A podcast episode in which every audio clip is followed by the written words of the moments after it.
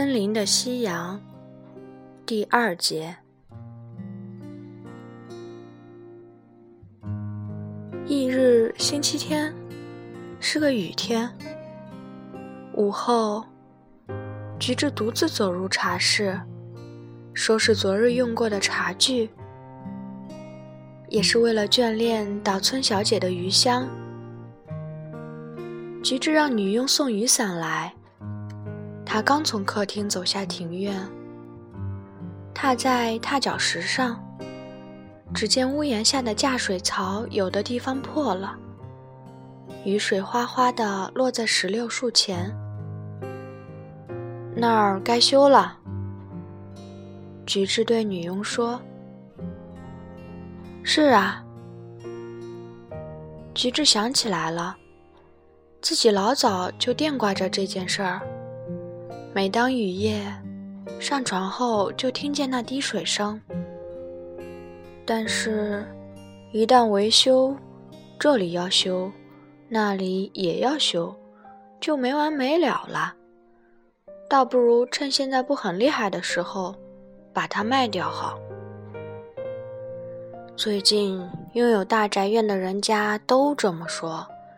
昨天，小姐也惊讶地说：“这宅邸真大，看样子小姐会住进这宅邸吧？”女佣想说：“不要卖掉。”立本师傅是不是说了这类话？是的，小姐一来，师傅就带着她参观宅内各个地方。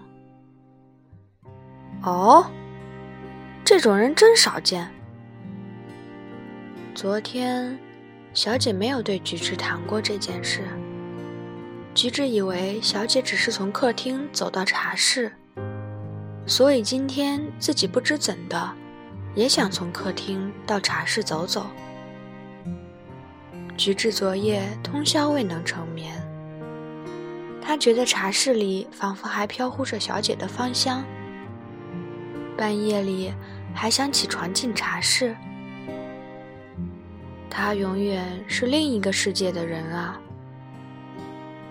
为了使自己成眠，他不禁把稻村小姐想成这样的人。这位小姐竟在镜子的引领下四处看了看，菊治对此感到十分意外。菊治吩咐女佣往茶室里送炭火。而后顺着踏脚石走去。昨晚，镜子要回北镰仓，所以与稻村小姐一起离开了。茶后的拾掇交给女佣去完成。菊治只要将摆在茶室一角的茶具收拾起来就行了。可是他不太清楚原来放在什么地方。立本比我更清楚啊。菊池喃喃自语，观赏起挂在壁龛里的歌仙画来。这是法乔宗达的一幅小品，在青墨线上添了淡彩。画的是谁呢？昨天，稻村小姐问过，菊治没有答上来。这个嘛，呃，是谁呢？没有提歌，我也不知道。这类画画的是歌人的模样，差不多都一样。可能是棕榈吧。镜子插嘴道：“和歌说的是，长盘松翠绿，春天色更鲜。论季节稍显晚了些，不过令尊很喜欢。”春天里常把它挂出来，难说，究竟画的是棕榈呢，还是冠枝？仅凭画面是难以辨别出来的。菊治又说了一句：“今天再看，这落落大方的面容，究竟是谁？简直辨别不出来。不过。”在勾勒几笔的小画里，却令人感到巨大的形象。这样欣赏了一会儿，仿佛有种清香散发出来。菊治从这歌仙画和昨日客厅里的菖蒲，都可以联想到稻村小姐。我在烧水，想让水多烧开一会儿，送来晚了。女佣说着，送来了炭火和烧水壶。茶室潮湿，菊治只想要火，没打算要烧水。但是，女佣一听见菊治说要火，机灵的连开水也准备好了。菊治漫不经心地添了些炭，并把烧水壶坐了上去。他从孩提时就跟随父亲，熟悉茶道的规矩。却没有兴趣自己来点茶，父亲也没有诱导他来学习茶道。现在水烧开了，菊治只是把烧水壶盖错开，呆呆地坐在那里。茶室里还有股霉味儿，榻榻米也是潮乎乎的，颜色古雅的墙壁。昨天反而衬出了稻村小姐的姿影，今天则变得幽暗了。因为这种氛围犹如人住洋房却身穿和服一样。立本突然邀请你来，可能使你感到为难了。在茶室里接待，也是立本擅自做的主。昨天，菊治对小姐这样说了。师傅告诉我说，历年的今天都是令尊举办茶会的日子。据说是的，不过这种事儿我全忘了，也没想过。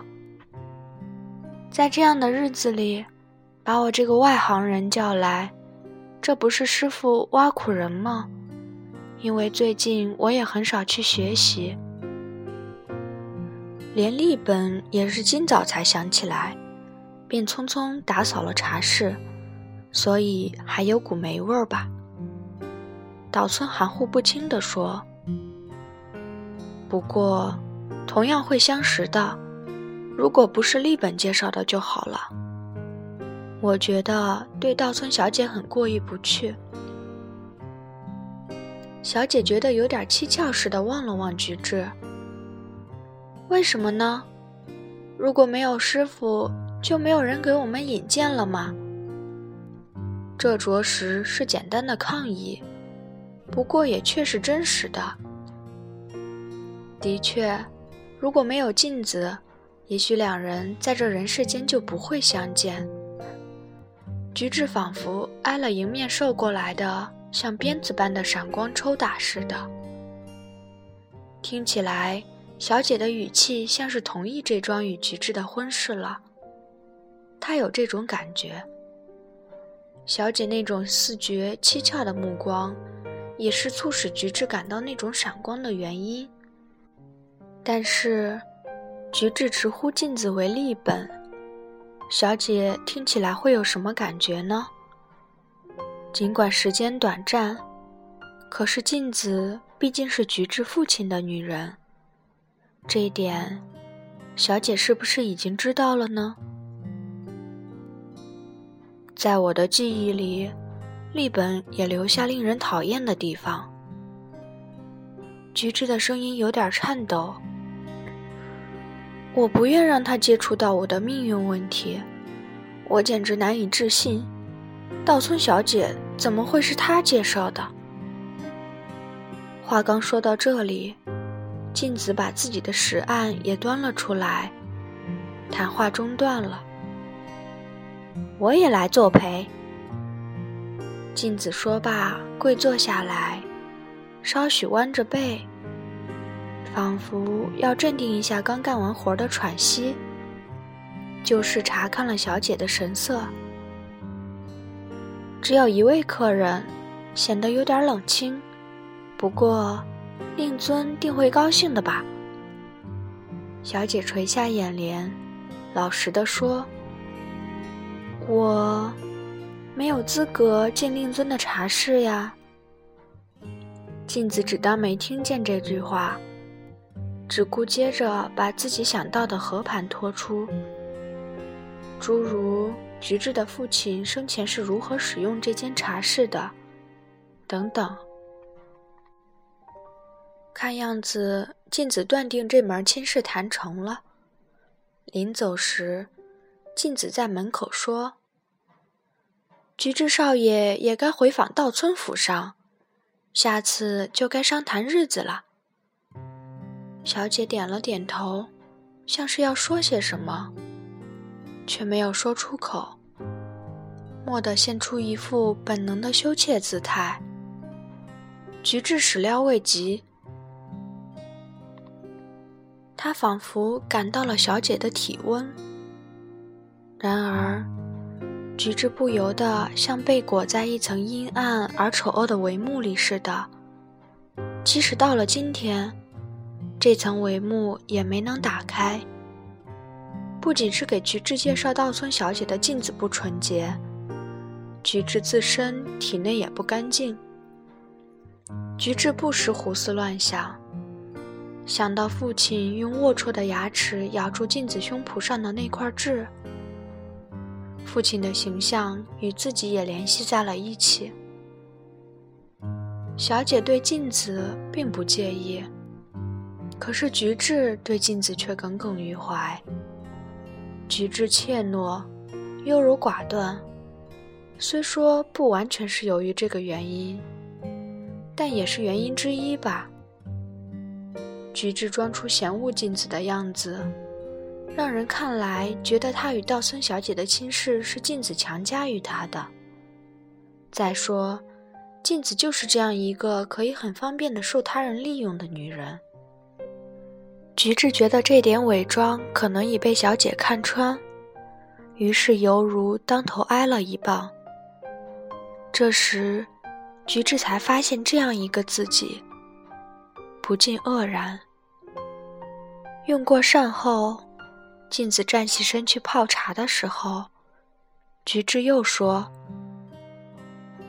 如果说力本是操纵我们的命运，那么在对这种命运的看法上，稻村小姐与我相距很远。”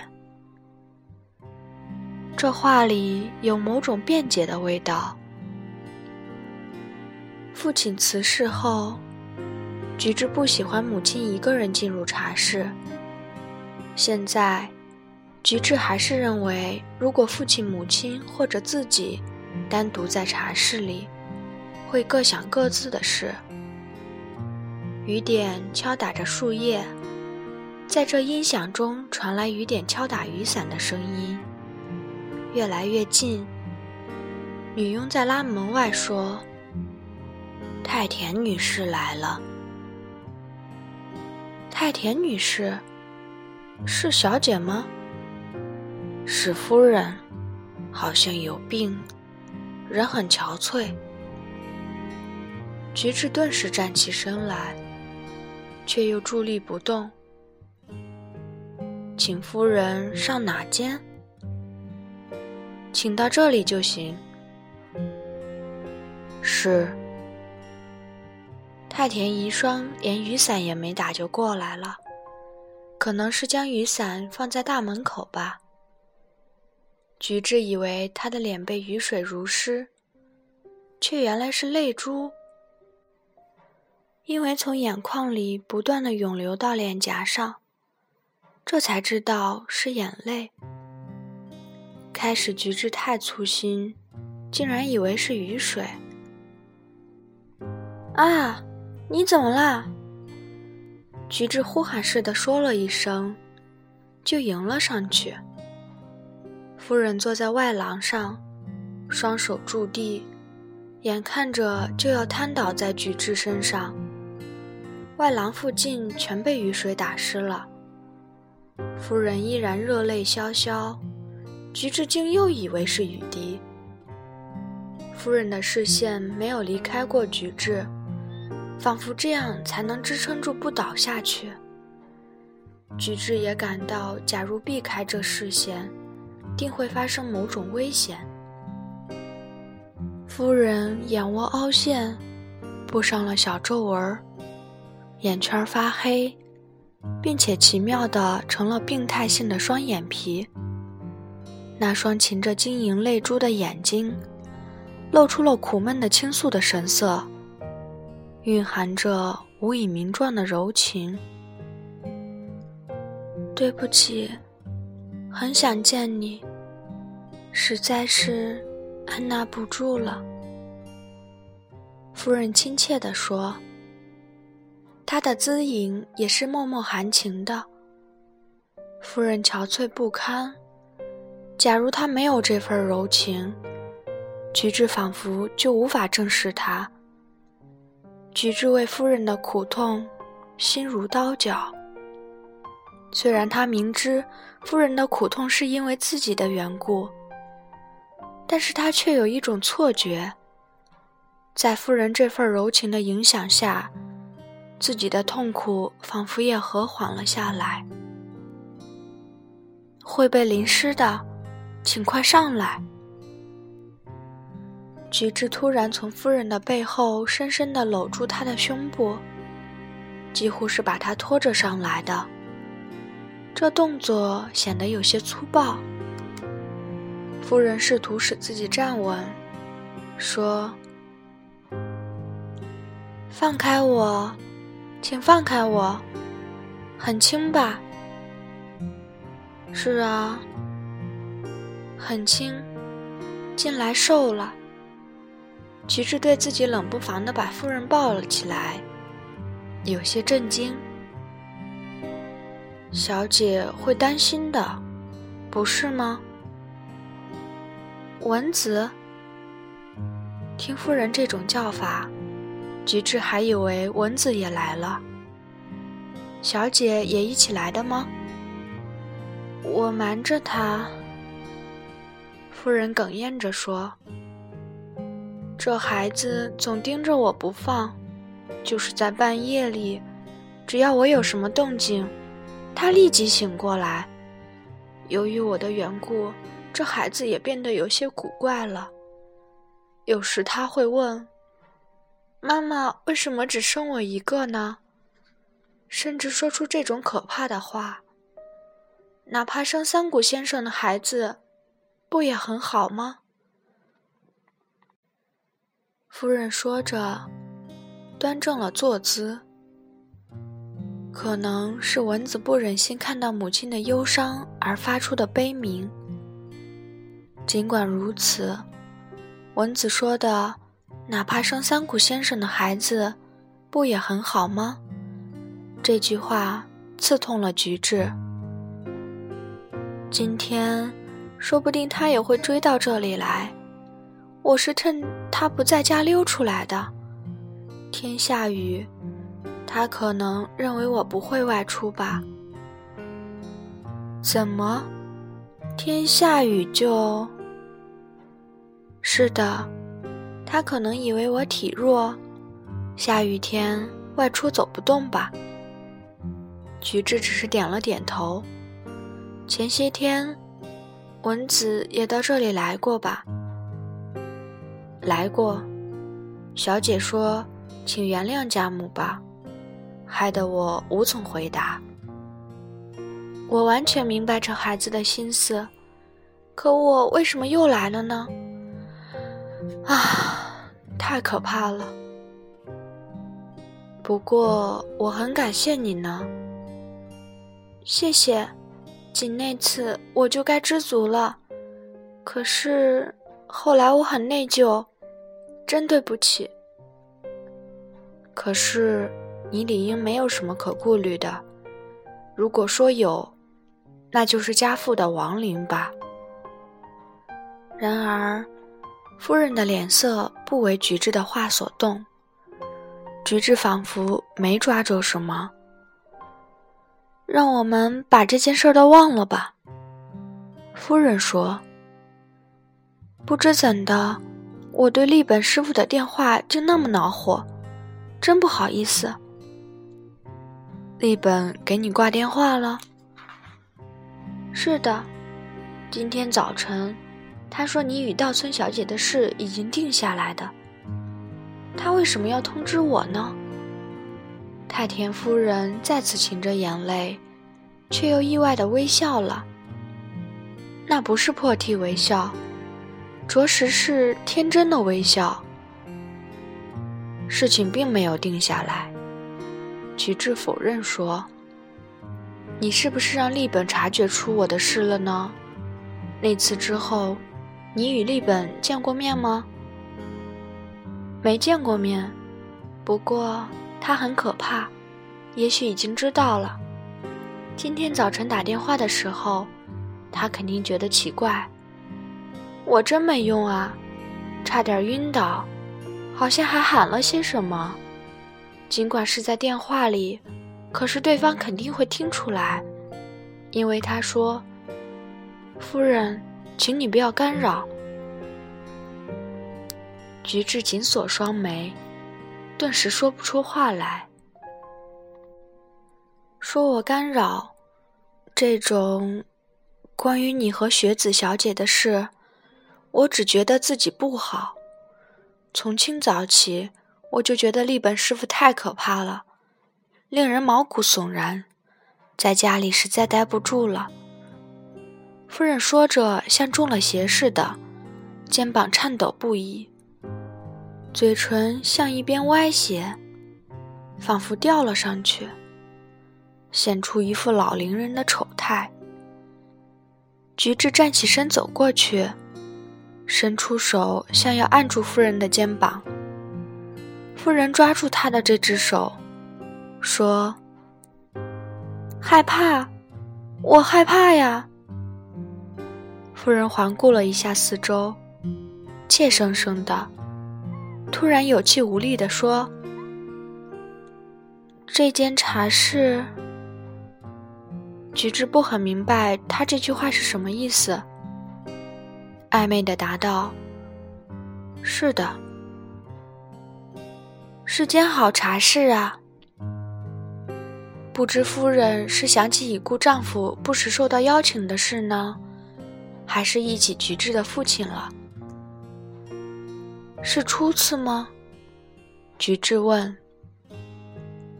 是的。你在看什么呢？不，没看什么。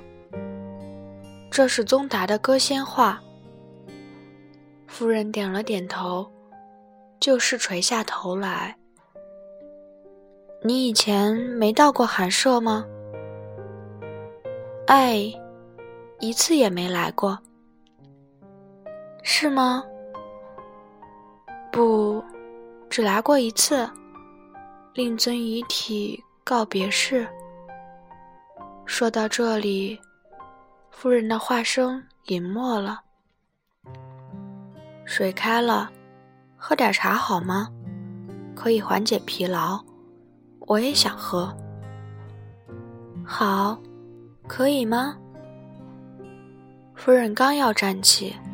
就打了个趔趄。菊治从摆在一角上的箱子上，把茶碗等茶具取了出来。他意识到这些茶具都是稻村小姐昨天用过的，但他还是照样取了出来。夫人想取下烧水锅的盖子，可是手不停地哆嗦，锅盖碰到锅上，发出了小小的响声。夫人手持茶勺，胸略前倾，泪水如湿了锅边。这只烧水锅，也是我请令尊买下来的，是吗？我都不了解。菊治说：“即使夫人说这原先是她已故丈夫的烧水锅，菊治也没有反感。他对夫人这种直率的谈吐。”也不感到奇怪。夫人点完茶后，说：“我端不了，请你过来好吗？”菊治走到烧水锅旁，就在这里喝茶。夫人好像昏过去似的，倒在菊治的膝上。菊治搂住夫人的肩膀，他的脊背稍微颤了颤，呼吸似乎越发微弱了。菊治的胳膊像抱住了一个婴儿。夫人太柔弱了。